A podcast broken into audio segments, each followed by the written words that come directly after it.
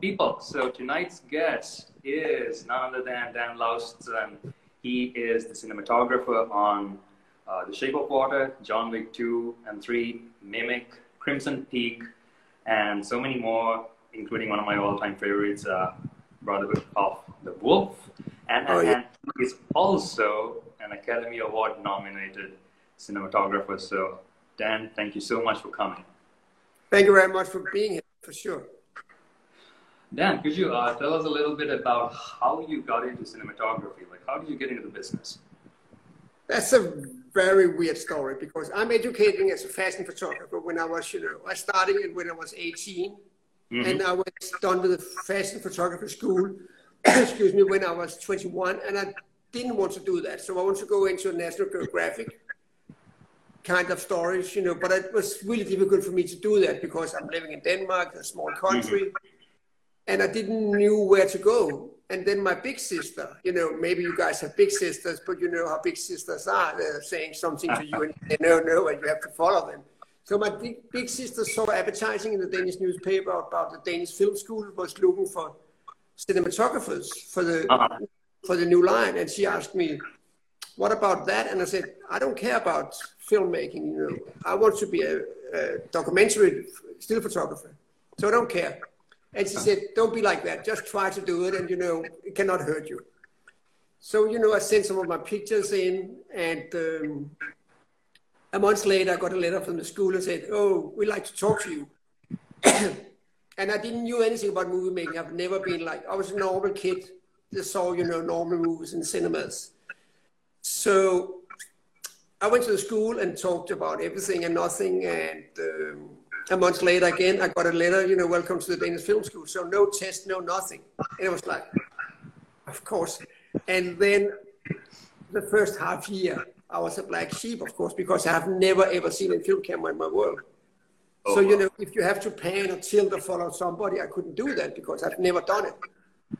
So the first, like, yeah, half a year was really difficult for me, but I learned it. And um, so I spent three years on the Danish Film School with a lot of other students, and that was fantastic. You know, I'm a really big fan of film schools because I think you're doing, you're learning how to make movies together with some people that don't know it as well, and you just find your own voice and your own way to do it. And I finished my first feature film. I left the school in June, and I shot my first feature film in July. Um, so I've only been a cinematographer my whole life. I've been focus pull on one show. Okay. I was a really bad focus puller. So, so you know, it's been really good for me. You know, that's I think it's a very unnormal way to do it because a lot of people dreaming about being a cinematographer when they're very young. But I, I, I didn't do that. I was it was hundred percent by accident. And, and look where you look where you are right now. exactly, forty years later, you know. And wow. I've been very, very happy because I think cinematographer is a, a fantastic job and it's really nice to Definitely. telling stories with the camera and, you know, painting with lights and writing with cameras, you know, and being together with a lot of cool people because film filmmaking is a cooperation between a lot of people and I really like that. 100%. I, I really agree with that statement, the last one that you just made. It's a collaboration between so many people. And yeah. uh, I mean, so much goes into filmmaking, but ultimately it's the director of photography who is kind of responsible for capturing everything that goes on, you know, visually at least, and yeah. uh, presenting that to uh, the audience. So, yeah. Uh, but you're like, doing that with the director, and I think that's very important to understand that, you know, you are doing, you're making a movie together with a mm. director, mm. together with a lot of other people. I think it's very important for everybody to understand that, you know. You have yeah. to follow the director's vision. Uh, and of course, you in the good way, you're going to work together with directors. You have the same taste and opinions about movie making about because otherwise it can be difficult. Hundred percent, yeah. And this connection between the director and the, the cinematographer or the director of photography, that is really important. And you work with some amazing people uh, throughout the years. So how has that connection worked out for you? Like, how important do you think that is? I think it's it's everything. You know, it's but it's like respect. You know, you have to have respect for the directors, you have to have respect for the stars, you have to have respect for the rest of the crew. But of course, I think it's very important to follow the director's vision in the beginning because you know the director's asking you, he or she is asking you to help you to make a movie, and helping is in my world supporting. And you know, some directors have been working, have their story in the minds or in the soul for like many, many years, and I'm just coming in like a half a year before it starts shooting. So for me, I'm very, I'm listening a lot to the director's vision in the beginning and, and just figure out where he or she wants to go. And then we find a way to tell the stories. And some of the directors, of course, have a very strong vision about storytelling. Um, and you know, I like a little bit dark side of the lighting. So I like deep shadows and you know single source lighting. And of course, when the director said choosing me asking me to help them, like the same. So you know, we don't have to have too many discussions about that. But it's you know, it's again, it's a cooperation between the crew, you know, the production designer, but from everybody, and you know, your gaffer, your key grip, your focus pullers and it's just like we are a bunch of people that want to tell the director's story and i think that's when it when it works it's fantastic sometimes it doesn't work but you know when it's getting when everything is coming together it's it's really fun 100% yeah so uh, how how early on do you start uh, designing the look for a film in pre-production you know it depends what directors you're working with but uh, but as i said you know sometimes the director has the story in he or she's mind for like years, and the, those guys are just struggling with the look. So when I'm coming aboard, normally there's a lot of like concept drawings and concept like ideas about how it should look, and I'm going into that. I'm opening that book and working that way. And of course, sometimes I said, "What are we? Why is this is not going to be black instead of blue or something?" You know. But normally it's between like I'm on a movie between eight and 12 weeks, 14 weeks in prep. Depends a little bit. It seems to be because the movie I'm doing now is getting a little bit bigger. Mm-hmm. So the prep is going to be longer and longer, and that's fantastic. You know, I really like this long prep because then you're doing the movie together much more. If you're coming in four weeks, three weeks before, it's sometimes difficult to find your way into the movie. Uh, and you know it's a lot of talking a lot of looking up you know books or films or whatever you know every movie is different um, but what i'm doing right now with guillermo and with chad and john, john we you know we're looking at a lot of pictures and why we're not going this way instead of that way. And you know we have a history now so it's much easier for us to find the way. And guillermo is always making some concept drawings and chad have a lot of pictures. He's showing me what what about that or what about that. Yeah. And it's just like you know it's a lot of fun and a lot of discussions about the look and it's it is really uh, it's it's fantastic to be together with clever people and just learning something every day. So that's great. Yeah. And and the films that you've done like i've noticed i mean uh, especially john wick and shape of water they are just beautiful to look at. It's they're very colorful. They have some of them deep shadows at certain times uh, like uh, just looking at John Wick, it's about like you built up a world from you built a world from the ground up through the cinematography as well. So uh, you you didn't necessarily work on the first John Wick movie, but coming on the second one, uh, you said previously that you had to level things up. So how yeah. did you manage to do this? No, you know the first the first John Wick. You know those guys did a really good job. It's a really good movie, and it's a very smaller movie, and they have the schedule was very tight, and I think the money was very tight. So those guys on the first one, it's the same director, Chad, but there was you know they have a lot of problems money wise as far as I know. So when he asked me to do number two, the reason he asked me to do number two was he had seen the trailer for Crimson Peak. And Chad said, I want to do a Bertolucci movie that looks like uh, Crimson Peak. And it's like, oh, wow, fantastic. You know, I want to do an action movie that looks like Italian movie, but very okay. colorful, very colorful, very dark shadows, uh, but still, you know, you not very dark, not not a dark movie, but you know, the black has to be black. Mm-hmm. That's what I like. Well, you know, I really like these black shadows and high, bright highlights. And so when we have the discussions about after Crimson Peak, you know, we're starting to gain a lot of more color into number two, find some locations where we could make more colorful and more more single source lighting, more like deep shadows, and so we spent a lot of time, you know, because most of the movies shot in in New York, and we shot a little bit in in Rome as well. Um, so we spent a lot of time because we want to bump it up. You know, you have to do number two better than number one, and of course that's difficult because number one was a really good movie, yes. and it looks really good. Uh, so we spend a lot of time discussing where and how to do that, and we have a lot of discussions about. You know, we want to do that sequence should be a little bit more red, and this one should be more green, and this should be more bluish. So we try to put those notes into the screenplay and talk to Kevin, the production designer, about that, so he could Yeah. you know, it's so, so you basically start start off uh, design. You know, you decide what color the, the, the final film has to look in pre-production itself, right? Because I've had certain people uh, sometimes mention, all right, I want, you know, they've shot the movie and they're like, I want the John Wick color grade for this, or they want the, the color, color grade of the Avengers, but uh, it doesn't really always work that way. So No, how, how it's do not- you go about planning the, the, the yeah, it's the- not the way I work. It's not the way we are working. You know, we are. If you see the dailies and you see the final movie, it looks 99%.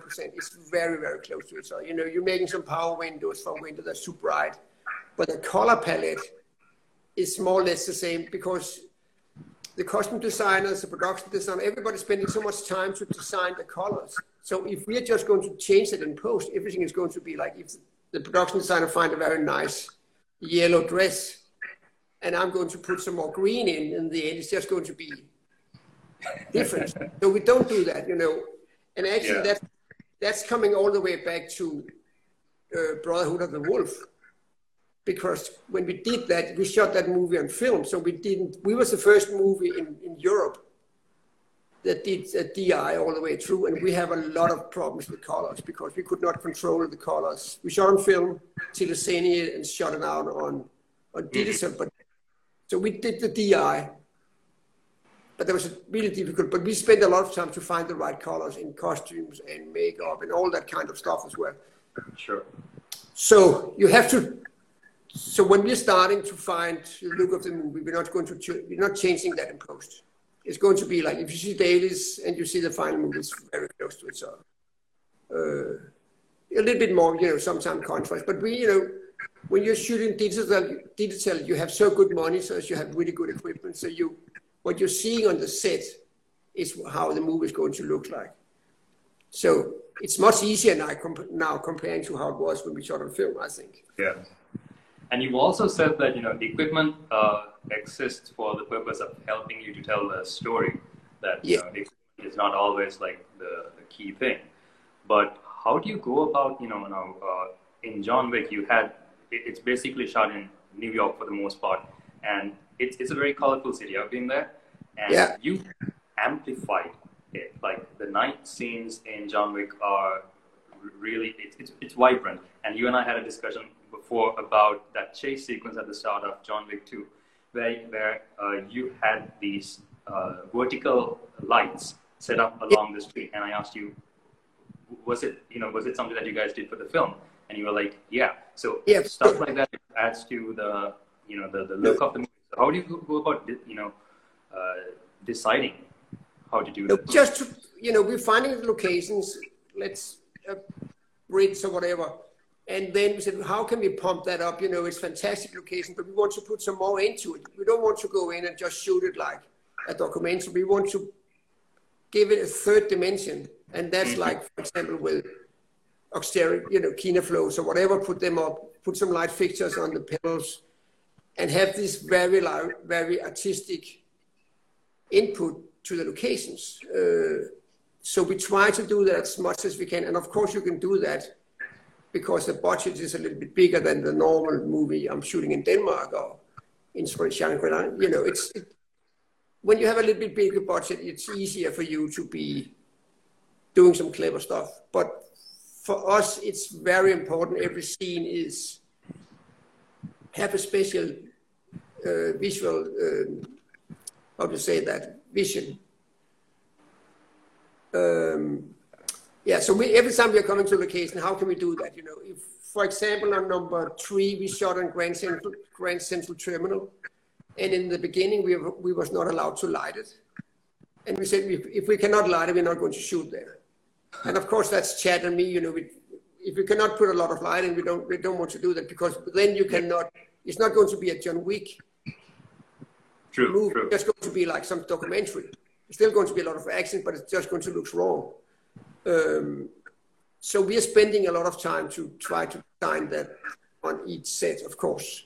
Uh, and of course, that's sometimes difficult in New York because it's so busy city. It's so difficult to get permissions, and uh, and it's easier when you're doing a movie like Shape of Water because that's most of that is shot on the studio and everything is designed so precise, and because Yeah. Guillermo knows exactly where he wants to go. And, and, and I think most filmmakers uh, underestimate the power of using water when it comes to like you're drinking water right now. but Yeah. using water uh, to basically reflect, use as a reflective surface when it comes to aiding in cinematography. And I see you use water quite a lot in, John- in John Wick, Yeah. especially. So could you elaborate a little bit about that? Shape of Water, you know, that was a part of the story, of course. That was coming from Guillermo, and you know, that's a part of that's the Yeah. screenplay. Um, but still, in the beginning of Shape of Water, no, where the steady, you know, that's a Steadicam shot coming into her apartment. Yeah. We did that, you know, the, the old-fashioned way, like coming from the theater, because there's no water in that sequence at all.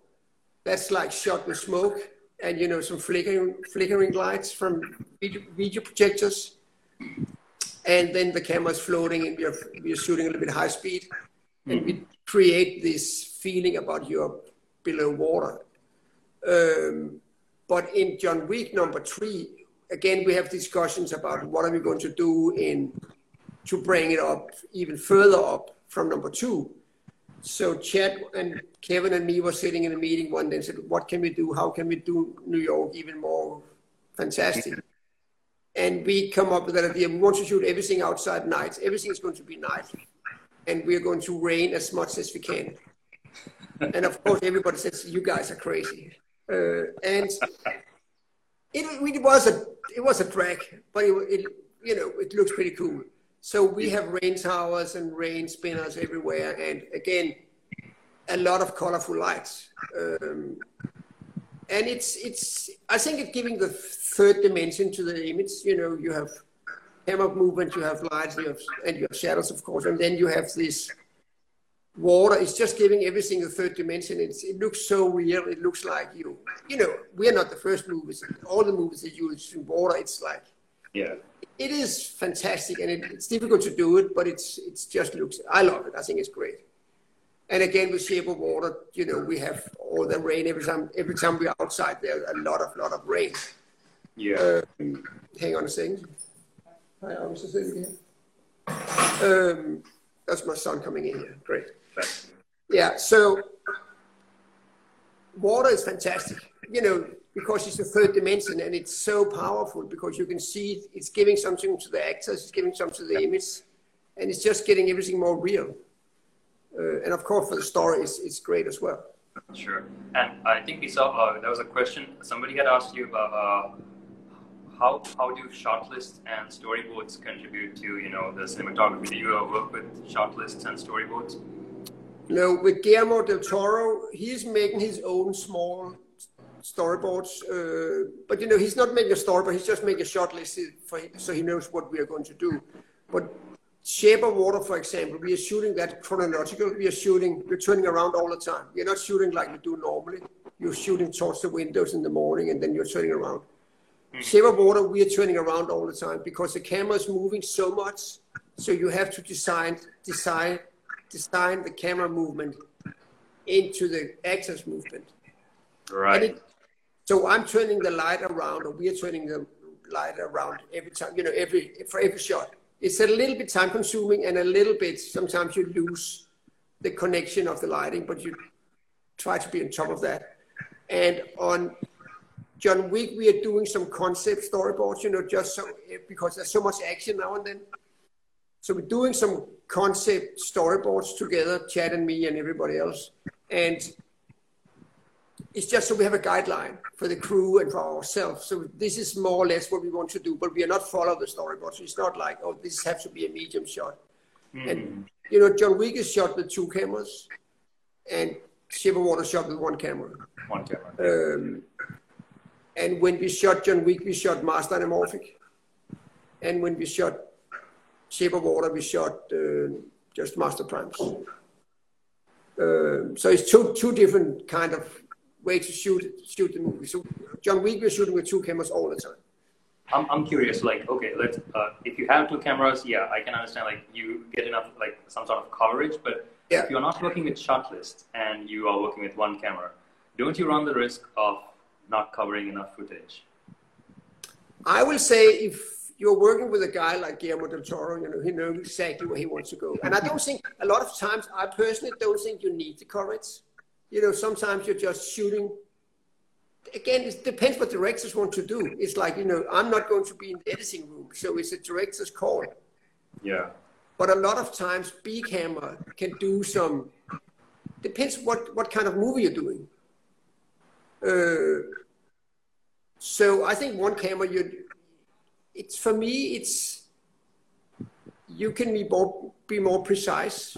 But on the other hand, there's nothing wrong with John Wick, you know, so we're doing that so we are doing A camera and then we're doing three quarter B camera on a longer lens.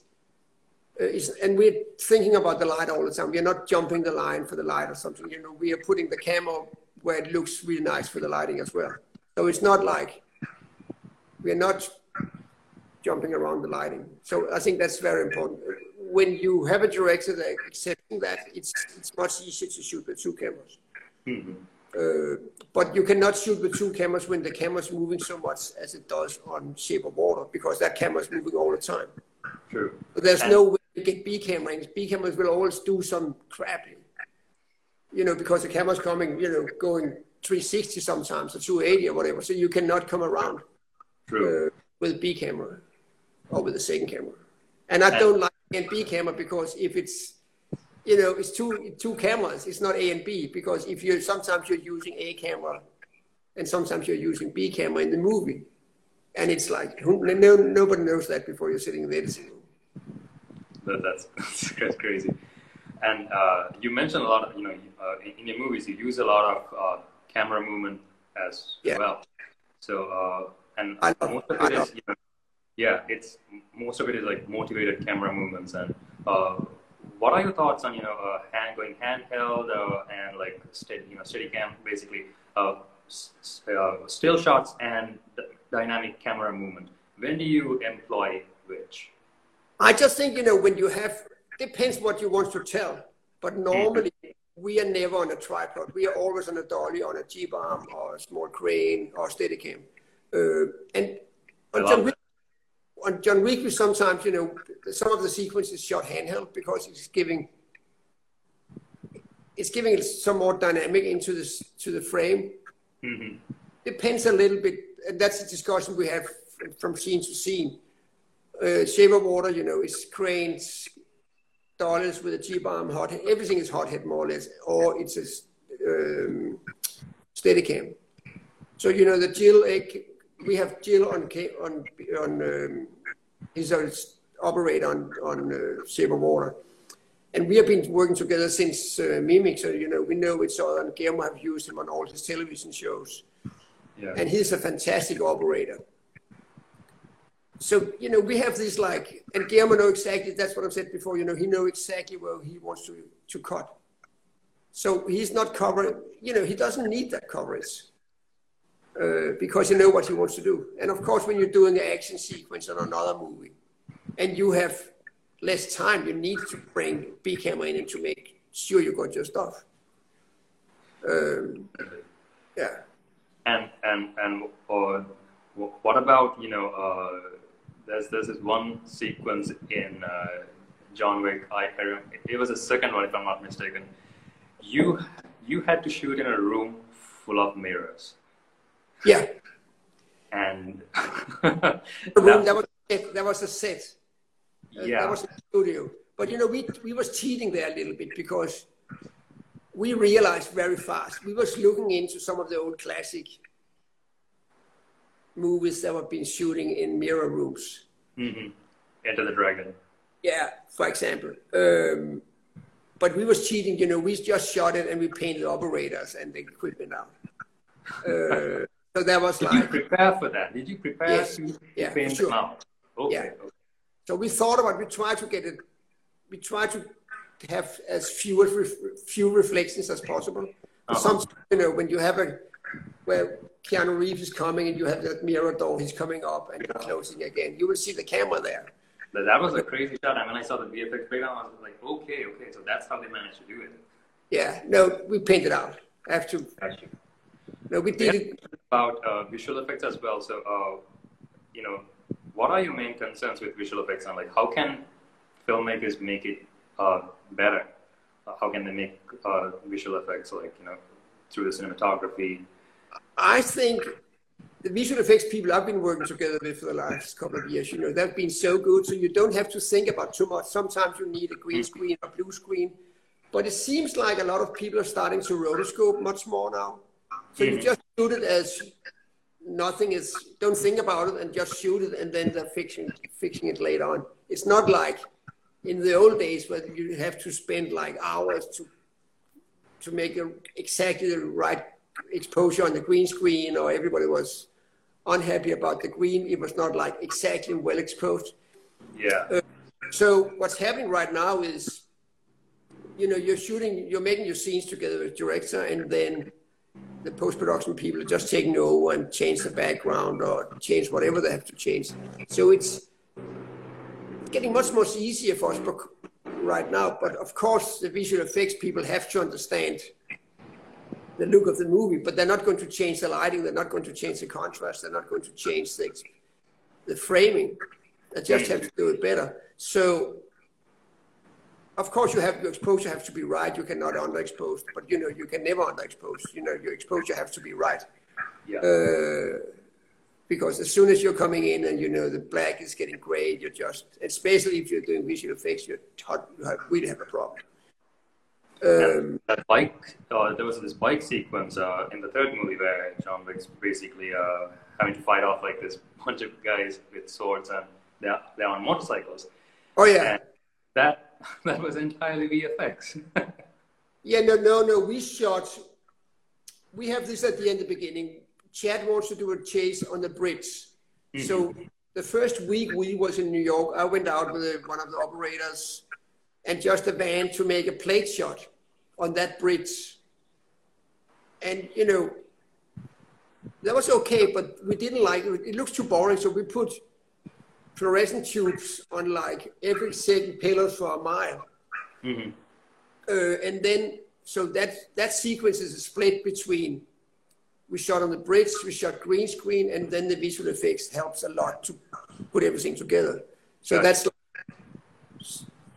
yeah. So that's three things. You know, it's like a lot of visual effects and a lot of stuff in the green screen in the studio, and then we shot some real stuff in the Russian arm together with second unit on the bridge.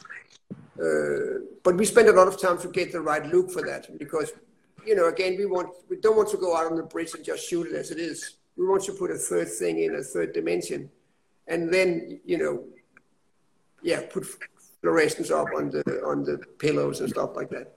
Sure. And that's a pretty cool sequence. It is. Yeah. We have a really good question over here. Uh, so, uh, Dan, how often does it happen that the DP has to do the job of a director? Uh, I was on the set on the Star Wars Last Jedi filming in Dubrovnik, Croatia, and out of 11 days, the director was there for two days, and the DP did the director's job for nine. Wow. See, I've never been there. I've never done that. You know, I've always, for me, it's like the directors I'm working together with, you know, are there when I'm there. You know, I'm there when there's, those guys are there. You know, hmm the directors I'm working with, they're, if they're 20 hours there, I'm 20 hours there. You know, I'm there to support them 100%. So I've never been, I've never done a movie where the director is leaving and I'm finished it. I've never tried that. So, you know, yeah, I'm very lucky. Yes, I know. Yeah. So, yeah, you know, because the directors, again, they're asking me to help them, and I will, I will do that as much as I can, of course. And, and what about those instances where uh, the director's vision and yours kind of collide? Uh, how do you achieve that sort of compromise where you think a shot should go a certain way and the director has a different uh, idea. Do you ever come across moments like this? And if so, how do you? Uh, but less and less. I, as I said in the beginning, you know, it's important to find to work together with people you have the same opinion about, or you know, the, you're not you like the same things. If the director wants to be a very a lot of fill light, a lot of flat lights, I'm sure they're not going to call me. Uh, so you know, the directors I'm working together with really like this contrasty lighting as I do as well. So it's, of course, now and then, especially when you're younger, you have to find your way around it and discuss, is that too dark or is it not too dark or is it too blue or not too blue? But you know, again, it's a director's movie. If the director doesn't like what you're doing, he's just going to cut it out. Yeah. You know, and I think it's very, very important to understand that you are there to support the director in the movie. It's not your movie. It's not my movie. I want to help as much as I can, and I'm very, very. I want to do it as good as I can. But I'm not going to sit in the editing room for like nine months or ten months or whatever. So to get into a fight with the director, I think it's so disrespect. Mm. Because again, he or she is asking you to help, and help is supporting. And of course, you can have a discussion about something, but it's not like a fight. Uh, and I think it's like artist things. And, you know, it is, as I said before, we are a group of people that are making this movie together, but there's only one captain on the ship. And that is a director. And you, it's like, and it's going down in the system, you know, you, you're not going to discuss what lens you're going to shoot with, on, with your first AC. you know, it's like, you know, of course, if somebody have a really great idea, it's nice to talk about it for a minute. But normally, you know, the director know where he or she is going. I know what I like or doesn't like. And I, we have a lot of discussions about how to do it. But it's not like I think it should be blue and she think it should be green or whatever. It's very you don't do that on the set. You can you can have that discussions in prep. Yes. But when you're standing there with the actors and the, the, train is leaving the platform, you have to be. You've already decided on that you have to be in the same boat or the same train yeah. or whatever you say. Uh, and I think again, support and respect, that's the most important thing. And the same, the same taste, of course. Definitely. About. And, yeah. And there are those certain times where, you know, uh, no matter how much prep you sometimes put in, uh, things tend to go wrong on set. Of course. You yeah. know, that, that's a part of the challenge.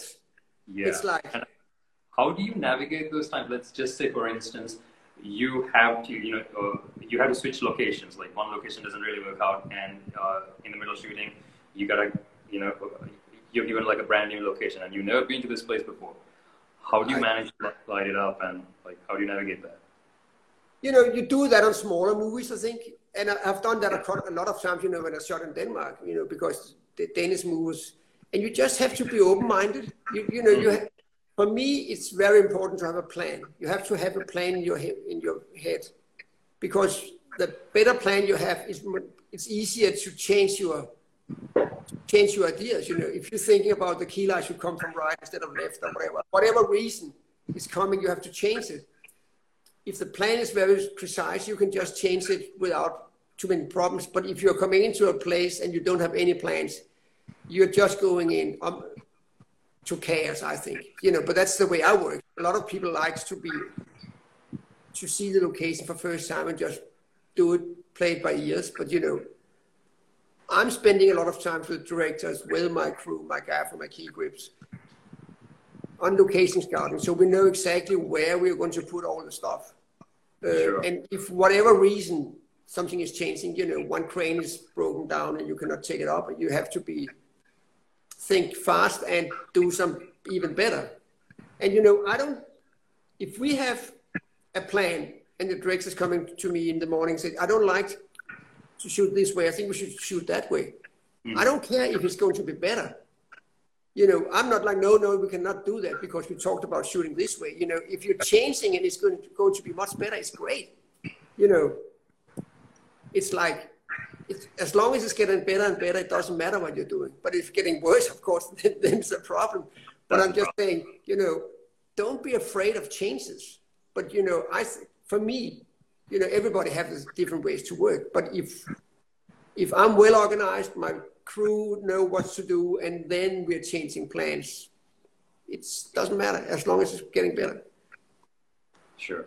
So, so question about uh, so how often do you come across a situation where directors uh, shot their picture initially becomes an impossible task for the DP? I think uh, what she's trying to ask is uh, what the director has envisioned before. So it's quite similar to what you just uh, spoke about the, the, when the initial plan kind of changes and it becomes like an impossible yeah. It's not. Sometimes it's not possible to do what you know. The, but again, it's like for me, it's like a corporation. You know, we talk about. It's not like director. It's not like a war. We're doing the same stuff. You know, you want to do as good as you can do because, like, as I said before, if the director doesn't like what you're doing, they're just going to cut it out of the movie. Uh, and that's not good. So for me, you have to be open-minded. Be prepared, you know, prepared, support, and open-minded. Uh, and of course, sometimes if you if you're very insecure, it's some, sometimes, of course, more difficult. I understand that when I was a young younger guy, you know, you were dreaming about sunshine, and you come out to the location, and it was raining. It's like, oh, I'm going to die, you know. But you cannot change that. You just have to go with the flow there. And of course, you can yeah. open mind. It's it's great, I think. But again, have your plan, have your vision, but don't be a backseat driver. Uh, you co- you know you covered action sequences from back then. Basically, let's say uh, from Brotherhood of the Wolf, and then you come all, all the way down to something like John Wick Three. How has uh, how has the way you covered you know you uh, you approach uh, action changed throughout the years? I think when John uh, Brotherhood of the Wolf was another situation because that was like I haven't seen that movie for many years, but I remember, you know, there was a lot of speed, speed ramping, you know, going from 24 frames to, to 96. So we shot a lot of the action sequence in the beginning with a big fight in the rain. We shot that with three cameras, one 24, 24 frames, 148 and 196. Oh, wow. Uh, side by side. So uh-huh. he could go for like 24 speed ramping to whatever he wants to do. Um, um, Christophe Gans. And a lot, because they want to speed ramp, so you know the camera was moving not too much there because it was so difficult to control it. Um, and now we're shooting, you know, a lot of stuff, and we're shooting 48, and you can just speed ramp as as, as you want on digital. Uh, it was more difficult when you have to step print and all that kind of stuff in the old days and that was one of the reasons we was trying to finish Brotherhood of the Wolf on a DI. Mm-hmm. So they could speed ramp, you know, they could do all that stuff in post. Um, and I think John Wick, the reason it's so easy to do, or not so easy, but it's easier to do the big wide shot is because Keanu Reeves is so amazing actor and he's so fantastic to do his own stunt. So you don't have to cut into a close up of a hand just to cut away for something and just, you know. And, yeah. And that was a reason. That was what Chad told, told me first time. I want to shoot it as wide as I can because that is the action. And I think that works fantastic. Um, and I think that's one of the reasons John Wick works visual so great is Chad is playing everything as much as wide as he can. Sure, definitely. Uh, and of course, we have B cameras to do some stuff, but you know, and a little bit handheld. But but a lot of you see a lot of the stuff is you know, like you actually see the action that's taking yeah. place. You actually see the fight. I think we shot John Wick three. Sixty percent or maybe seventy-five percent of the whole movie was shot on the Master Anamorphic 28. You know, we shot it really wide angle. And we was like, let's go wider, but we didn't have. That was the widest we got, 28 millimeter. You know, that's pretty wide on anamorphic. So we use that a lot. Um, and of course, that's difficult to be so wide angle because then you all the light have to get out of the frame. And um, but I think that's one of the reasons it works so great is he's a fantastic actor and a fantastic stunt person. And you and can just also someone else that you worked on with Brotherhood of the Wolf and in John Wick 3. So uh, that's Mark Dacascos. Oh yeah, but he's fantastic too, you know. And I saw another movie with him uh, called Nomad in Kazakhstan from many years ago. Mm-hmm. Uh, Okay. but Mark is an amazing guy. And, He's an amazing guy. I met him last year in San Diego, and oh yeah, no, he's fantastic. And Yeah. Keanu Reeves is just the best. He's just fantastic. He's so great to do that. Um, that's pretty cool. yet to meet him, but let's see someday. All right, guys. So uh, we are coming to the last quarter of our session. So if you have any questions for Dan uh, regarding cinematography, please do drop them in the comments below. And uh, we actually have one question. So, uh, what general advice would you give an aspiring cinematographer?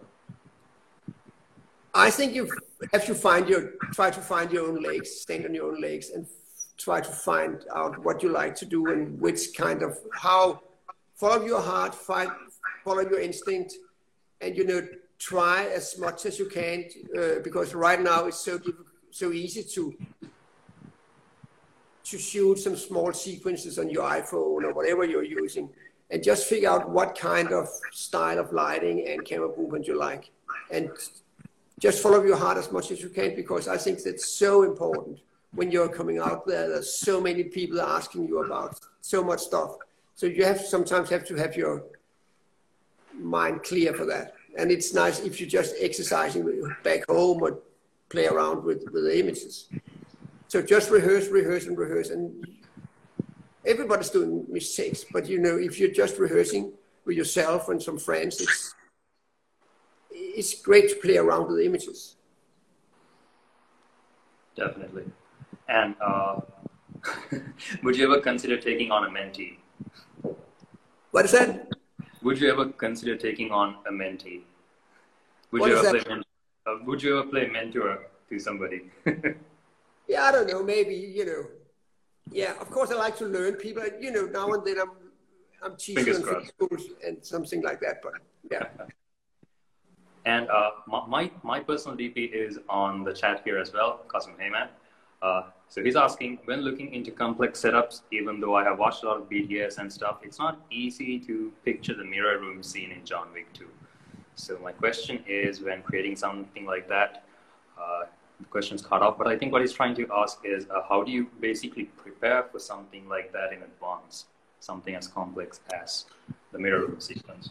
again, you know, we have to be so prepared. You know, we have to find a light, a way, because we don't want to top light everything. We, we was, you know, it's easy to just top light, go everything, you know, top light, top light, but I don't like that. So we try to have some, design some light fixtures we could keep in the shot, but that was giving us, us the key light. So a lot of that light in that movie, on that sequence is done with practicals and we just have like Kino Flos hide behind the practical um, I don't think we was painting any lights out in that sequence. We painted operators out, but not nothing, no lights. And we was, No, and again, you know, that sequence have to, that part of the fight has to be a little bit more to the red side, and this has to be blue, so people is not getting too confused about where he was.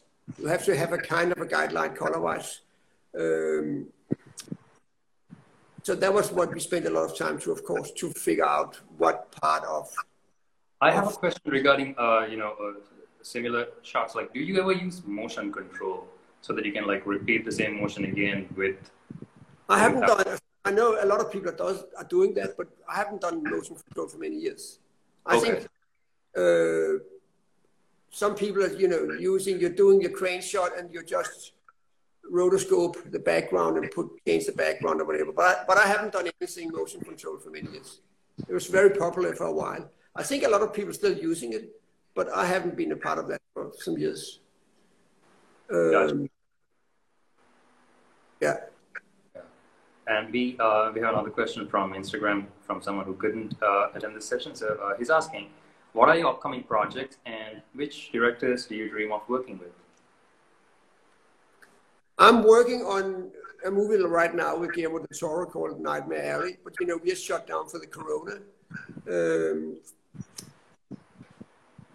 I'm working with people right now I really like, and I think you know that's I, I don't have anybody I really like dreaming about. You know, there's a lot of good directors, and of course it's not like I want to do a movie with him. Or I'm very pleased about where I'm right now. So I cannot say I want to do that with him. You know, it's just I think the movie I'm doing right now. I'm I'm so lucky. I'm working together with great great directors. I'm curious. What's the longest single take shot that you've ever done, how do you prepare for that? I think we have done you know five or six minutes, um, and it's like a lot of rehearsals. Mm-hmm. Um, and right now we're starting to if the camera's moving around a lot, we have this handheld key light, so you know we we can carrying the key light around, so it's not going to be flat. Um, and of course, if you have a the problem with long long takes is it really have to work, otherwise they're going to cut it out out in the middle or whatever, uh, and that's always, um, of course, a challenge. And I just I don't think it's the length of the movie or the takes that's fantastic. It's like how you want to tell the story. For me, it's not like, oh, it's fantastic if people can make a take that's like 10 minutes or whatever. It's great, it's fun to do it, but it's just, I think that telling the story is more important. And of course, if you're doing a long take, you're rehearsing that a lot, then you're shooting it. Um, yeah. And of course, that's time consuming uh, and fun. No, no, no doubt about that. Hundred percent. Yeah. Okay. There are two questions. Uh, one is about using references for shooting, and the other one is about new lighting technology. So I'm going to combine these two questions and ask you, uh, what sort of references do you use, uh, if at all, for uh, before you light a scene? Like, do you use references from movies, magazines, photogra- photographs? Like, how does that come about? it's coming more like from pictures and you know you have i take a picture when i'm walking around the streets in new york and take a picture of a street whoa this looks great and sometimes you, you have a reference from a from an old black and you know i'm very much i've never done a black and white movie but i'm very inspiration inspired about black and white uh, i mean you're very uh, you're very uh, happy about yeah you you're very keen to shoot uh, shape of water in black and white initially yeah, but I'm so happy we didn't do it because it was be another movie, and I think the color palette in Shape of Water yeah. is amazing. That's a big, big part of the movie. So first time Guillermo talked about doing it, it was like black and white, but that was for life for 10 minutes. And I'm so happy we didn't do that because it was it was going to be another movie. Um, but you know, I like this where, where the light has direction. You know, it's uh, my inspiration it's coming very much with discussions with the director about what about doing that and what about. We are not saying in the beginning we have a lot of pictures on the walls just to a guideline, but when I'm coming into more precise about how to light it, it's more like we're discussing it and then we start to do. We, we normally we have a lot of pre-lighting times. You know, we can pre-light a set, take a picture, come back to the set the day, day next the next day and just work a little bit more on that. So that's of course a big luxurious thing. Got you. Uh, right. But we are, we are spending a lot of time on pre-lighting. So that's of course you cannot do that on a smaller movie because you don't have the money. But if you can prepare yourself with some pre-light, that's a really big big help. So you're not coming in like starting from scratch. You just have cables and lights and all that is is up there. That's that's very nice. I have a question with regards to you know basically independent making, uh, filmmaking, and like uh, for upcoming cinematographers. Like most of uh, most of them are like uh, very concerned about the, the, the, technical aspect. What sort of advice would you give them in terms of how to uh, better handle the technical aspect and also the storytelling side of things? How can they start merging these together? Of course, you need to know something about technique, but you know I don't know anything about the cameras anymore because the camera's getting so complicated. So, you know, I'm so lucky I have people to help me with that. But I think the storytelling and telling, I think storytelling and telling with light and camera movement, that's much more important. And I think people should spend more time to think about that instead of like, I want to use that on that camera. Of course, it's important to have a good camera and some good lenses. But I just think it, spending more time to watch movies you like, you know, and how it's lit and how you're going to. I think the storytelling and the lighting and the camera movements that's that's very very important, and of course that's very difficult to learn. So sometimes it's easier just to learn how the camera works, but I don't. I think a lot of people. It's cool to have a cool camera. It's good to know everything about it, but I just think it's much more important to know how to tell the story with angles and lighting and camera movement. That's that's. Uh, I think that's the most important thing as a cinematographer. It's it's not the camera, but the, the no, person course, Camera is important, but you know, still, it's more more about how to tell yeah. the story. And we have the age-old question: your feelings regarding stock versus digital. I would say I was I was so much against digital against digital in the beginning. You know, I didn't like it. I was so much like, you know, this I hate it, you know, I don't want to do that. Um, and I have to say, then we did some tests when we have to do shape of uh, Crimson Peak with Guillermo. Uh, and I understand if people are able to shoot large, for, large format on film, you know, it's IMAX is fantastic. It is fantastic. Uh, but I've never been able to do that. And I think the digital world is so good right now. You can see, you know, Shape of Water, Blade Runner, all those movies. Uh, it's again, it's not about the cameras. It's about the lighting. For me, you know, as long as you can control the lighting and you can paint the light and you can move the camera as you want to do, I'm very, very pleased with what we are doing right now. We are shooting Alexa, master primes or master anamorphic or whatever we are using. Uh, right now we are shooting Guillermo's next movie. We are shooting with the Alexa 65, and that's amazing camera.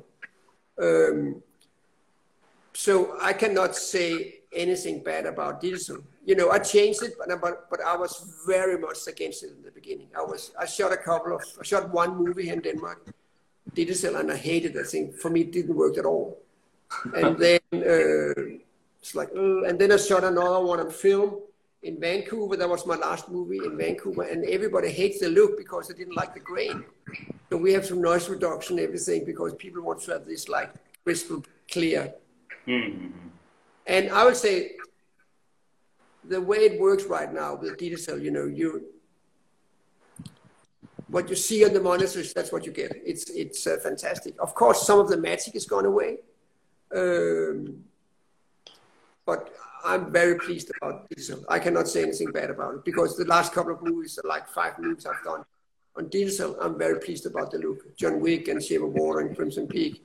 You know, all those is shot on the same Alexa, Master Primes or Master Anamorphic. You mentioned Master Primes and anamorphic lenses like quite a lot. Has that become like your set standard right now? No, that's because I like those lenses. You know, I'm not this guy that wants to have a, if I'm going to shoot, if I want to have a flare, I want to make it myself. I don't want to have it like accident. It's again, as I talked about mm. before. Oh, right. by the way, we got a flare. If we want to have a flare, we want to make it. So that's again preparation. And master gotcha. anamorphic and master master primes are not making any kind of flare. They're just like super sharp lenses, and they're not making any surprises for you. If you want to do something weird, you have to make it. And, and like you, you got lens flares by uh, attaching fishing lines. Yeah, we got fishing lines inside the camera on John Wick because those lenses are not making any flare. They're so sharp and so precise. But we like to have the anamorphic, the anamorphic flares. So we put fishing lines in inside the camera, and it, it works pretty well. Wow. Any, anything else, uh, like like anything else, uh, any other tips and tricks that you've used that have somehow uh, elevated the look of a film in, in, in a similar way. Shape of Water, we shot with a diffusion filter inside because the master primes are so sharp. And I really like the black and I like the contrast and I like they're not doing anything funny.